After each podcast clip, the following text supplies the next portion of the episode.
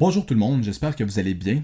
Aujourd'hui, à la capsule Explique-moi, nous répondrons à une question qui est récurrente dans le domaine de l'exercice, soit qu'est-ce que la protéine en poudre et devrais-je en consommer?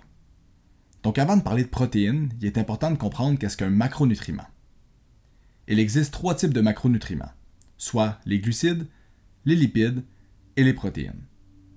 Les glucides, qu'on retrouve notamment dans les fruits et les produits céréaliers, ainsi que les lipides qu'on retrouve dans les noix et dans certaines viandes, servent de source d'énergie pour notre organisme.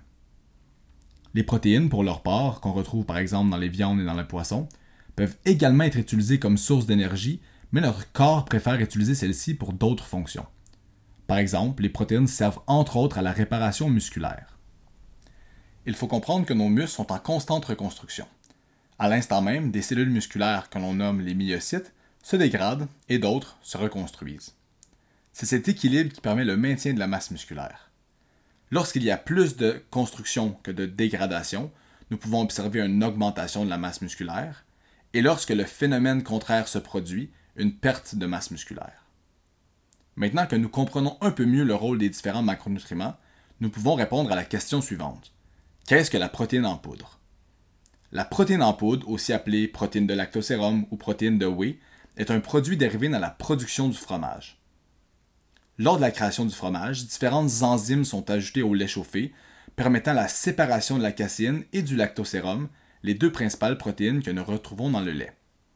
La caséine devient solide et donc récoltée pour créer le fromage, et le produit liquide restant deviendra la protéine de lactosérum. Mais que trouve-t-on dans cette protéine de lactosérum? Évidemment, nous trouverons une grande majorité de protéines qui sont constituées de différents acides aminés qui nous aideront à la réparation musculaire, nous trouverons également des glucides, majoritairement sous la forme de lactose, et finalement des sucres simples, souvent ajoutés pour donner une saveur sucrée aux protéines. Mais la question que nous pouvons nous poser, avons-nous vraiment besoin de prendre des protéines en poudre? La réponse est souvent comme toute réponse dans le milieu scientifique, ça dépend. Pour la majorité des individus en santé et inactifs, on recommande 0,8 g de protéines par kilogramme de poids corporel. Donc pour un individu de 70 kg, ça représente environ 56 g de protéines, soit l'équivalent d'une portion de yogourt grec, une poitrine de poulet et deux œufs. Pour les personnes actives, les recommandations peuvent s'élever entre 1,2 et 2 g par kg de poids corporel. Donc, encore une fois, pour un individu de 70 kg, ça représente entre 84 et 140 g de protéines par jour.